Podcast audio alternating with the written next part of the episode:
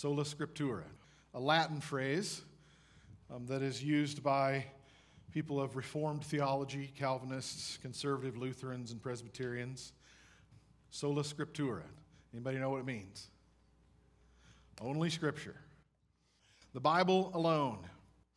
And it is the idea from 500 years ago in the Protestant Reformation that we get truth from only the Bible, not the traditions that had snowballed through the medieval period in the Catholic Church that ended up where, in Martin Luther's day, the Catholic Church was selling salvation for money. And you had to do penance and all these rules and traditions and teachings that are nowhere in the Bible.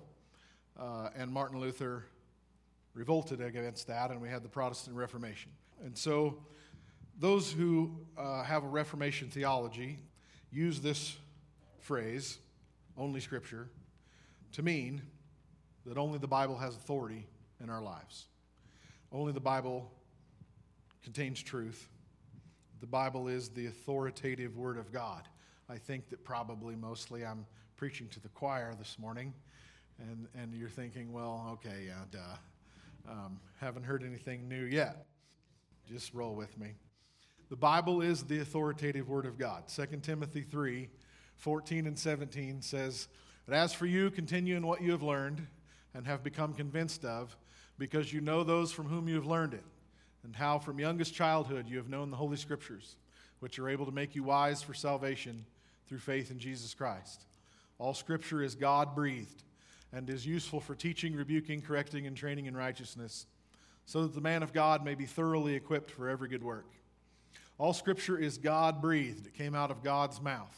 We know that it was written by numerous different men over a period of at least 2,500 years, but it all came from God's mouth, and it is useful for teaching, rebuking, correcting, and training in righteousness so that every person, every believer may be thoroughly equipped.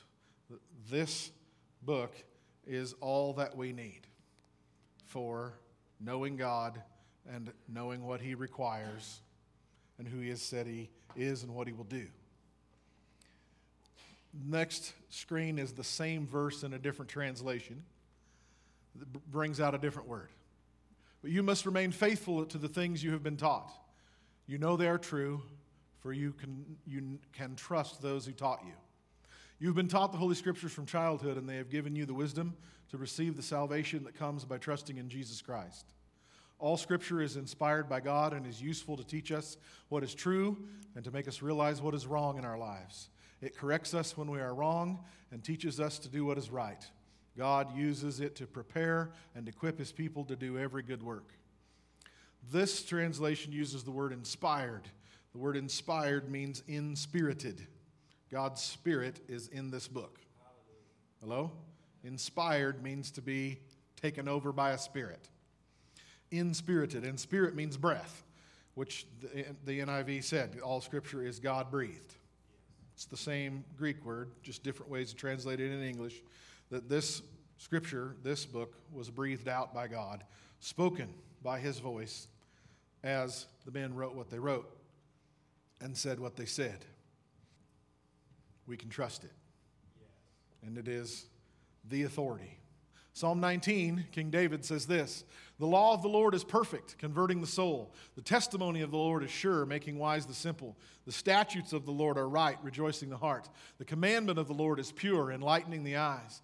The fear of the Lord is clean, enduring forever. The judgments of the Lord are true and righteous altogether. David uses the words law, testimony, statutes, commandments, and judgments.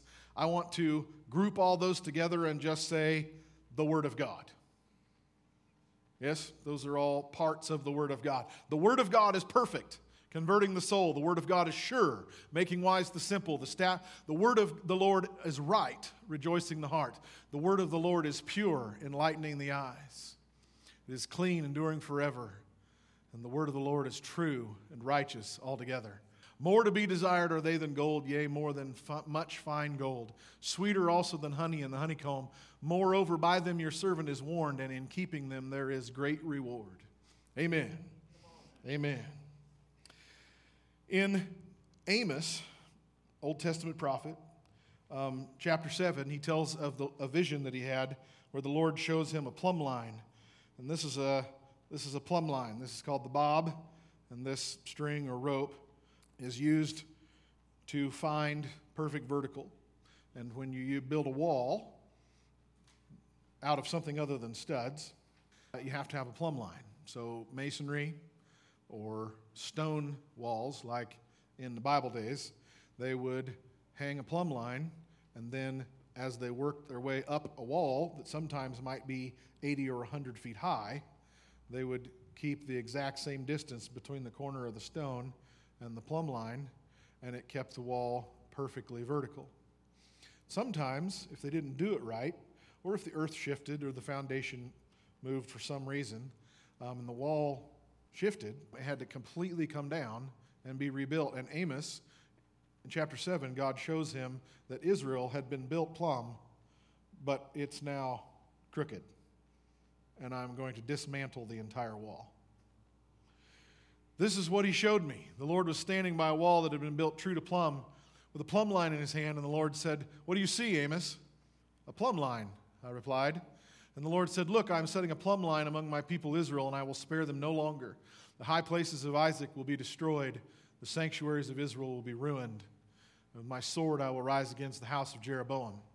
The specifics of Amos's prophecy are not my point this morning. I just want to tell you that the Bible is God's plumb line against your heart. The Word of God, the Scripture, the Bible, is God's plumb line, and He holds that against your heart. And it is impossible for a plumb line to be crooked. Even our bubble levels that we use when we, when we build a wall out of studs and sheetrock, there's a little bit of give and take there. You know, that bubble, you want to get it between the lines, but we fudge quite a little bit, you know. And the older your house is, the more you know. It's not, it ain't square and straight and vertical anywhere. But God's word is the plumb line, and your heart either matches it or not, not the other way around. The Bible is the plumb line of God. We are judged by it. We are compared to it, not the other way around. The Bible is so authoritative. I mean, this book governs the universe. This is the code of laws for the entire universe, physical and spiritual. This book has so much authority that even God has to obey it. Even God must obey this book. Check this out from Psalm 89. I will not allow my faithfulness to fail. My covenant I will not break, nor alter the word that has gone out of my lips once I have sworn by my holiness. God says, I cannot, I will not break my word. What I have spoken, I will do. I am not allowed to change my mind later and do something different. Numbers 23 19, I'm talking about the Bible has so much authority that even God has to obey what He said. God is not a man that He should lie, nor a son of man that He should repent. Has He said, and will He not do? Or has He spoken, and will He not make it good? If this is the Word of God, then God must do it. It's that authoritative. Hebrews 6, 17, and 18. I'm not usually a fan of the message, but I, this translation makes it plain. When God wanted to guarantee his promises, he gave his word, a rock solid guarantee. God can't break his word. And because his word cannot change, the promise is likewise unchangeable. Amen. Amen. Amen. And lastly, this is the clearest verse that shows what I mean when I say God has to obey the Bible.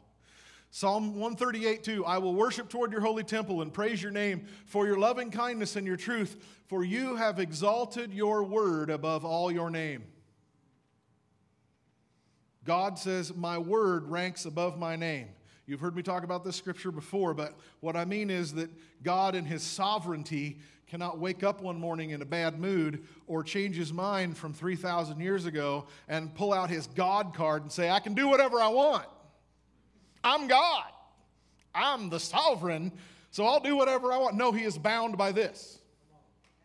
He must do what he has said he will do, and he cannot do anything else, and he will not. Amen. Amen. That's how authoritative the Bible is. That's how perfect it is. The Bible, we say that it is inspired, which literally means to have a spirit put in it, to be breathed into. God breathed it out of his mouth and onto these pages. Inspired means that the people who wrote it were not writing their own ideas, they weren't writing their own interpretations, they weren't writing oral history, they weren't writing mythology, they weren't writing mistaken uh, ideas about something that happened that they couldn't explain, so they called it a miracle. It is the Word of God. It is inspired by God, and every word is not Isaiah's or Jeremiah's or Paul's or Peter's. It is the Word of God. It is straight from his mouth. 2 Peter 1 20 and 21. Above all, you must realize that no prophecy in Scripture ever came from the prophet's own understanding or from human initiative. No, those prophets were moved by the Holy Spirit and they spoke from God. In no way did Paul go into a trance and just start writing stuff that he didn't think. If you've ever done automatic writing, you need to repent of that and ha- get delivered of that demon. It's a thing that occult people do. They will surrender their hand to a demon and they'll automatically write stuff. That isn't the way God works. God works through our own experience and our own understanding and our own faith. So Isaiah knew what he was writing. Moses knew what he was writing. David knew what he was writing. They weren't in a trance off in some spiritual zombie land, and God just took over the pen. But in the cases of the words that we have, it was inspired. I'm preaching better than your amen in this morning. All right. Also, another word about, regarding the Bible is inerrant. It, there are no errors. We haven't lost anything. There isn't anything extra. There isn't anything that doesn't apply anymore. Hello. Well, that was cultural then, but but that would be a mistake to believe that now. No, it is completely inerrant in its original language as we have it. Now, the translations, there are a lot of them translating in English, and we have to translate the Bible into every language except, I guess, the Greeks can read their own New Testament. But no, even the Jews don't speak Old Testament Hebrew anymore. They don't even speak Aramaic, which is the New Testament version of Hebrew. So, with I guess with the exception of Greek, uh, every person in the world would have to have the Bible translated. And so there's argument about how to do that, you know, what word is accurate in this point. But all that is done in public with fierce scholarly debate over this word in that verse and this word in that verse and this translation and this manuscript. It's all out in the line and in public. And if you own six Bibles, you're safe. I mean, seriously, you can read them all and you're, you can compare the words that are there and you're not going to be misled. All right? Um, if you only owned the New Living and the Passion and the Message, you don't actually own a translation. Um, you should probably have a New King James or an ESV or uh, NRSV is probably pretty decent at word for word actual translation.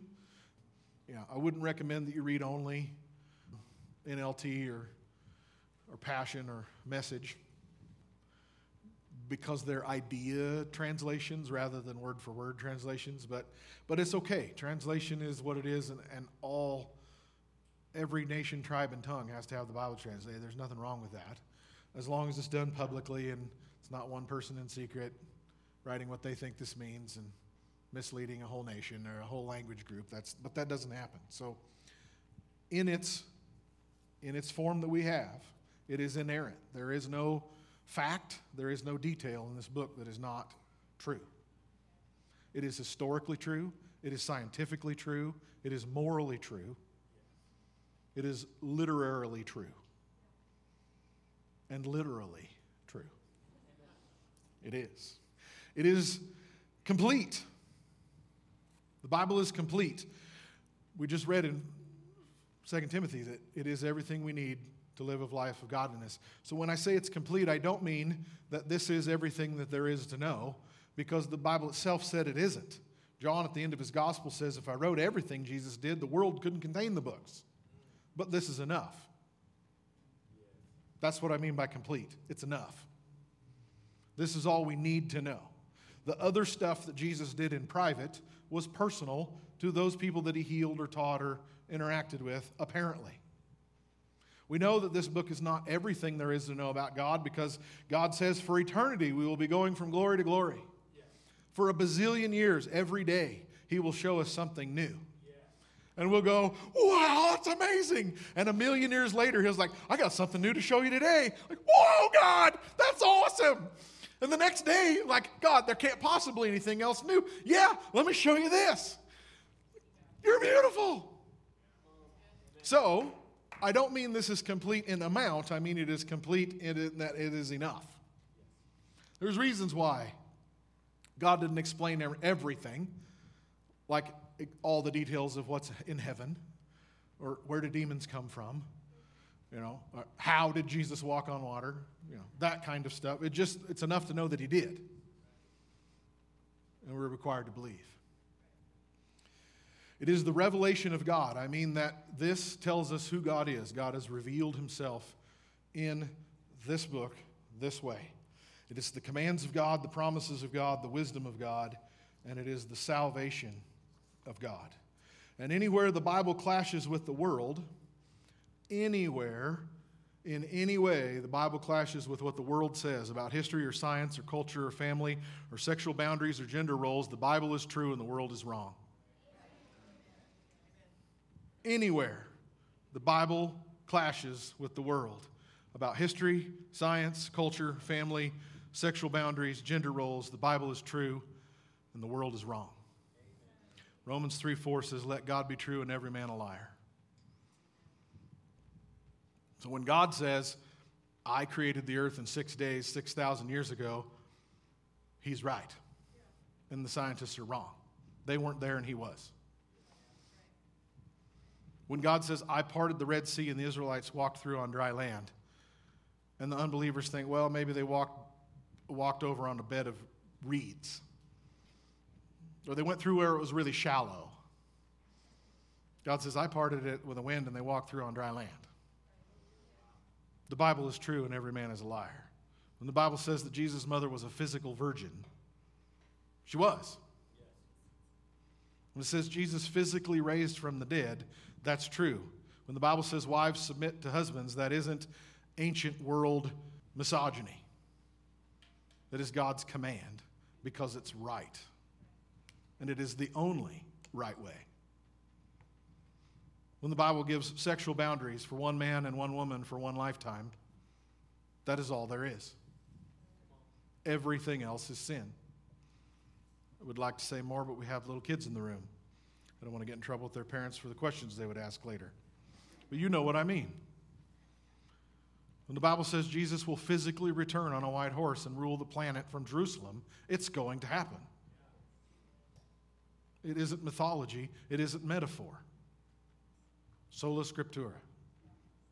Only the Bible. But those of Reformed theology, the Calvinists who came up with that phrase, I don't know why we have to speak in Latin, but they do, so okay, I'll play their game. 500 years ago, sola scriptura means we don't follow all the Catholic traditions. I don't have to go and confess my sins to a priest for have him forgive me. I confess my sins to God to have him forgive me. I don't have to buy my way out of purgatory because purgatory doesn't exist.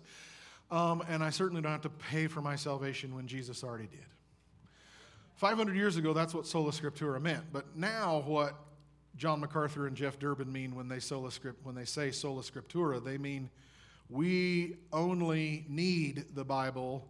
We don't need tongues and prophecy and miracles and healings and all that holy rollers, Holy Spirit stuff because we have the Bible. So we don't need to hear from God. Since they don't believe in the gifts of the Holy Spirit or even the activity of the Holy Spirit after the death of the Apostle John, which is completely unbiblical, when they say sola scriptura, they mean we only need the Bible, we don't need or have the activity of the Holy Spirit.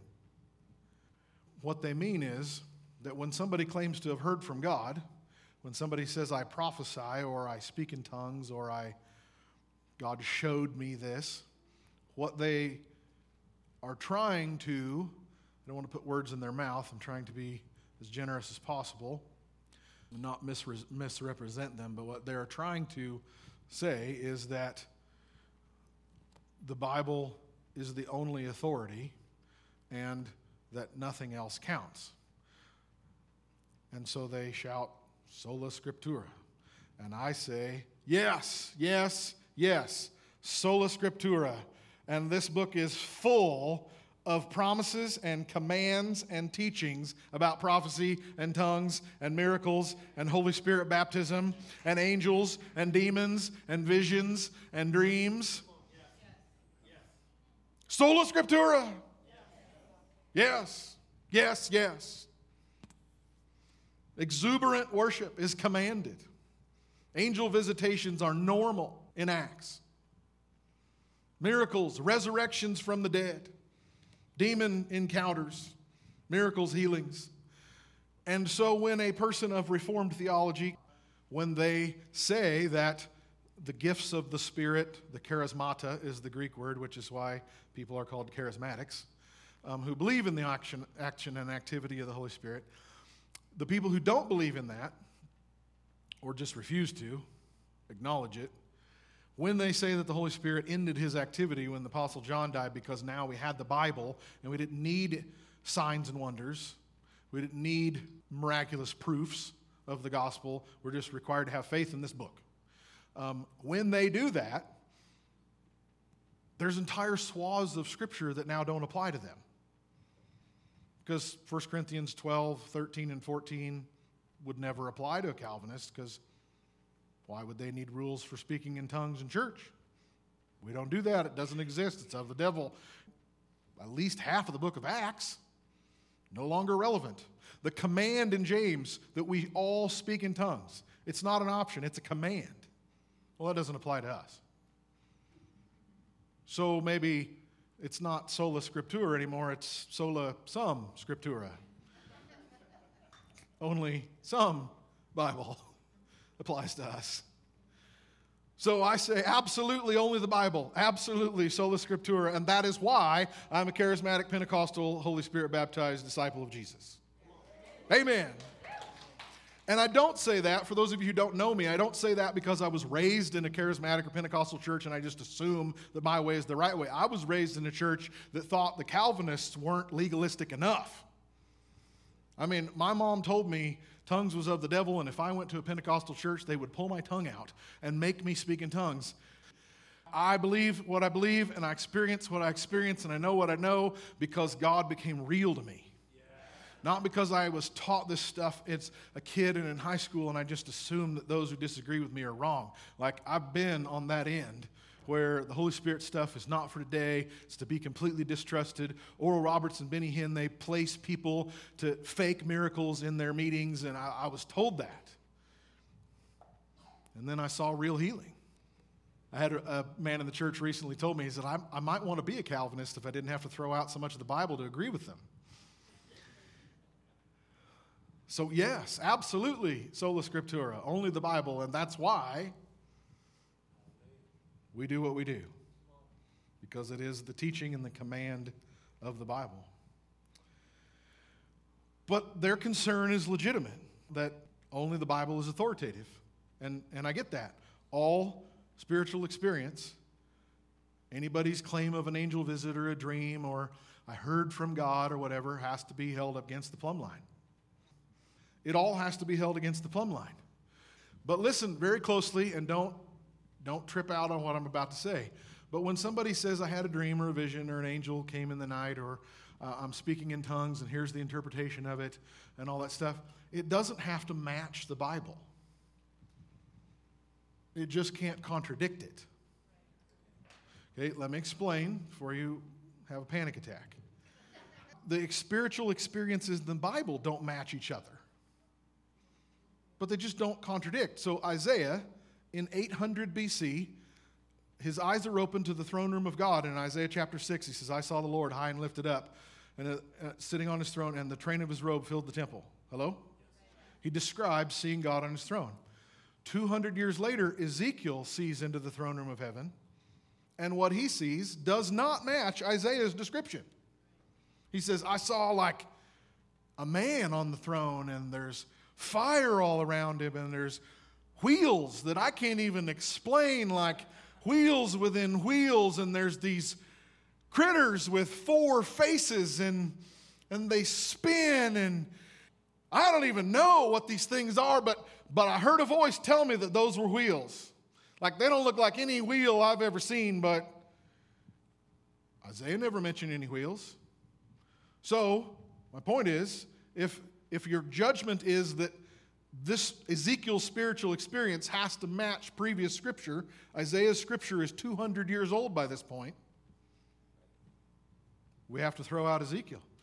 And then Daniel sees into the throne room of God, and what he sees is different than that. And then what John sees in Revelation is different than that. My point is, they don't contradict, they add to the full description. And we read all four, those are the only four scriptures in the, in the Bible about the throne room of God. We read all four of them together and we get the full picture. Hello? When the gospel writers record Jesus' parables and miracles, they don't perfectly match, but they never contradict. It's like if I've used this experience before, or this example, but if there's a car wreck out here and six of us see it, the cop is going to interview all six of us to get the full picture of what we saw because we're all going to pick up on different details. And it's not that one is right and the other five are wrong, it's that we get the whole picture by seeing all of the witnesses. Hello? So, even Scripture itself does not require that a person's vision or spiritual experience match what is there in the past, it just can't contradict it. So everyone's personal experience, what you claim you heard from God or you saw in a dream or, or you, what you get in tongues or you're going to stand up and prophesy who the next president is, we have to hold that up to the plumb line. Does this stand vertical next to the Bible. But most of what we would say we hear or see from God can't match the Bible because what we would say I heard from God was I think God wants me to sell my house and quit my job and move off to the mission field. Well, there is no scripture that says, Thou shalt go to China. but does that line up perfectly with the plumb line of Scripture? Absolutely. The New Testament is full of commands that we go to every nation, tongue, and tribe. You see my, my point? It lines up with the plumb line. So when, when we say we heard God or when we're seeking God to hear God or know God, we're not overriding the authority of the Bible. But we're looking for, like, God, should, is this where I should go to college? Is this a person that I should be wisely dating and looking forward to marriage to? Um, or do you have something else for me? Or the elders are thinking about, well, should we build this sanctuary or should we move? Or how, what we should do with our missions budget? We're not going to find that stuff in a book. We're going to hear it from the Holy Spirit of God that is alive and speaking. Amen?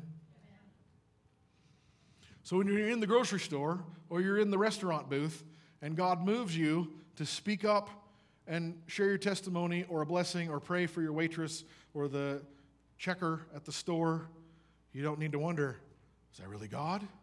Because it already lines up with the plumb line. Yes, share Jesus every chance you get. You don't need to wor- wonder, did I hear from God? Yes, you heard from God. And if you don't, you can still do it because it matches the plumb line. Yes. Where people get into real trouble is where what they claim God said does not line up with the plumb line, like God called me to leave my husband and marry this other man. I mean, that kind of BS is just horrendous. Every pastor's favorite, the Lord is setting me free from this oppressive church. See you later. The Lord told me that you need to do this. Oh, really? oh, yeah. Well, we'll see about that.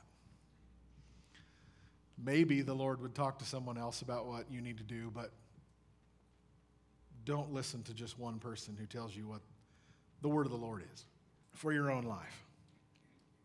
The people who say, well, we're not married, but God knows we're committed in our heart, so He's okay with our sexual sin. God knows I'm transgender, and He's okay with that. That doesn't match the plumb line at all. So the Christians that refuse to interact with the Holy Spirit and the spirit world always, and they usually refuse to admit it, but they always end up putting the Bible in the Trinity. And they worship Father, Son, and Holy Bible. I had to tell my freshman New Testament class that when I was 19 years old. The professor wasn't around, and I said, This guy, this guy thinks the Trinity is the Father, Son, and Holy Bible. Like, we don't worship the Bible, we worship Father, Son, and Holy Spirit. The Holy Spirit is God, the Bible is not. The Bible tells us who God is, the Bible is the way to know God, the way to know who Jesus was, and it is perfectly authoritative. So there's some who claim to be Christians and claim to live by sola scriptura, but they refuse to believe and obey parts of the book because they're about the Holy Spirit. And secondly, there are people who claim to be Christians, but they charge that the Bible has errors. And some of that is in academia that doesn't interest any of you, but no serious seminary professor, Bible college professor, believes that the book of Isaiah was written by Isaiah. It was written by three people, and we're not even sure if Isaiah actually existed. Um, you can just tell from the vocabulary and the language and the, the sections that are in the book that obviously Isaiah didn't write Isaiah. Oh, really? Isaiah says he wrote it. A thousand years from now, somebody's going to be looking at everything that written by C.S. Lewis, and they would like, there's no way that this person who wrote Mere Christianity also wrote about medieval literature and wrote a children's series because the language and the vocabulary is just so totally different that we're not even sure C.S. Lewis existed because obviously every one of these books is written by a different guy. Uh, I mean, it's absurd how they unwrite the Bible thinking that they are doing historical research and, and being so academic about it that they they lose their brains. Uh, there are serious doubts in Christian academics that King David even existed. Like, well, there's no evidence that King David existed. Oh, really? Like, third of the Old Testament doesn't count? A hundred of his songs that he wrote doesn't count? That's not evidence? Well, his, his name's not found archaeologically anywhere. And uh, we just, we're not even sure that David and Solomon's kingdom was actually real. Like, Oh, so what else is the Bible wrong about? Why would you call yourself a Christian if you don't believe what it says? It's shocking how they explain away miracles and criticize the Bible as being anti feminist and racist and horrible stuff. And it's just full of errors, and we just have to interpret it through our modernist lens. And no, Sola Scriptura. This is the authority. It has no errors. This is the plumb line. I straighten myself out based on it, not the other way around. It's not my job to straighten out the Bible. Thirdly, and the greatest error of all, is those that judge the Bible as morally wrong. It is uh, a grotesque fad at the moment that people are leaving evangelical Christianity. They call themselves ex evangelists, and they've just decided that the Bible is ancient and the morality in it is wrong. God is, as interpreted by modern evangelicals who take the Bible literally, um, that God is, is evil because he's mean to homosexuals and he's misogynist and he's patriarchal. And these people say, I'm a Christian, but I support gay marriage. I'm a Christian, but I support abortion. Love is love, you be you, without any restriction or border or boundary or consequence, and God is just wide open tolerance, and there is no hell, and God loves everybody and punishes no one. And the people who take the Bible literally are evil. There are many, many high profile people um, from Christian media and bloggers and music people from 30 years ago and from five years ago who just decided that the Bible was, as interpreted, literally, is wrong. And they're making a God in their own image. One of them, one of the leaders of the movement, is honest enough to say there is no such thing as a progressive Christian. We all end up becoming totally atheist. You can't charge God with moral error and then have a moral compass. This is the compass. This tells me where truth is. And if there is one sentence of error in this thing, none of it can be trusted. We do not interpret this through our modern sensibilities and modern ethics. This changes our minds and changes our hearts, not the other way around. So back to Scripture. 2 Thessalonians 2 9 to 12. The coming of the lawless one will be in accordance with the work of Satan, displayed in all kinds of counterfeit miracles, signs, and wonders, and in every sort of evil that deceives those who are perishing. They perish because they refused to love the truth. They perish, they are deceived by Satan and his Antichrist because they refused to love the truth and so be saved. For this reason, God sends them a powerful delusion so that they will believe the lie, and so that all will be condemned who have not believed the truth, but have delighted in wickedness. The foundation of knowing the truth is not learning or even believing, it is love. I have to love the truth. I have to want to know what is true regardless of what I want to be true regardless of what anybody says about it. I have to love this book.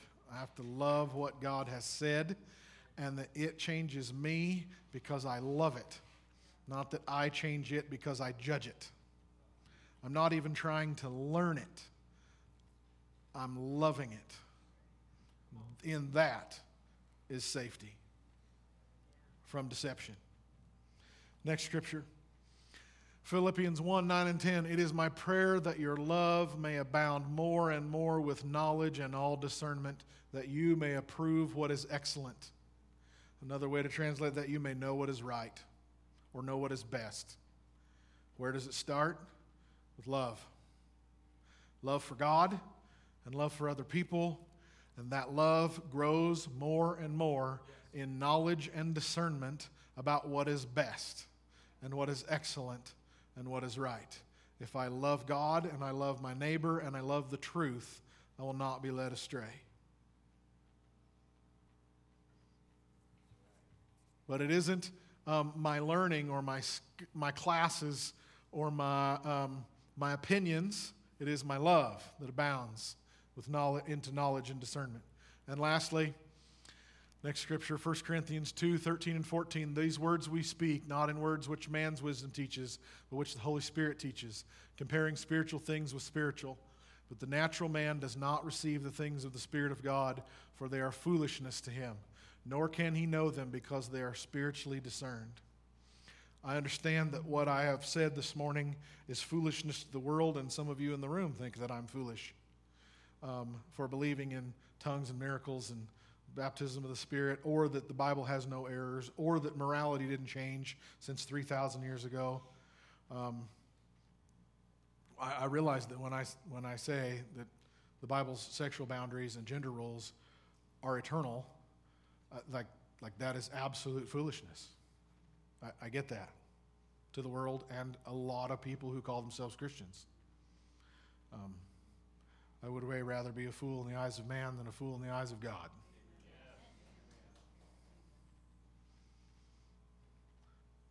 So you can receive my foolishness and take it for what you want. Sola Scriptura. Amen. Lord, we love you and we bless you. Thank you for your word. Thank you for your word that is more valuable than gold, that is sweeter than honey in the honeycomb. We love your word. We treasure it. Lord, forgive us for being lazy about reading it. Spurgeon said he could find a thousand men who said they would die for the Bible for every one who would actually open it and read it. May we not be those Christians, Lord, who say we honor Scripture and that we believe that it's true and then not jump out of bed every morning wanting to read it. Lord, I pray that you would give us desire, love, love for your truth, love for your word, love for your revelation, faith to believe that every word is true, humility to let it change us instead of explaining it away. Lord, forgive us for believing what the world says about science and history and gender and sexuality instead of your word. We submit to your commands. We embrace your promises. We obey your word. Sola Scriptura. In Jesus' name, amen.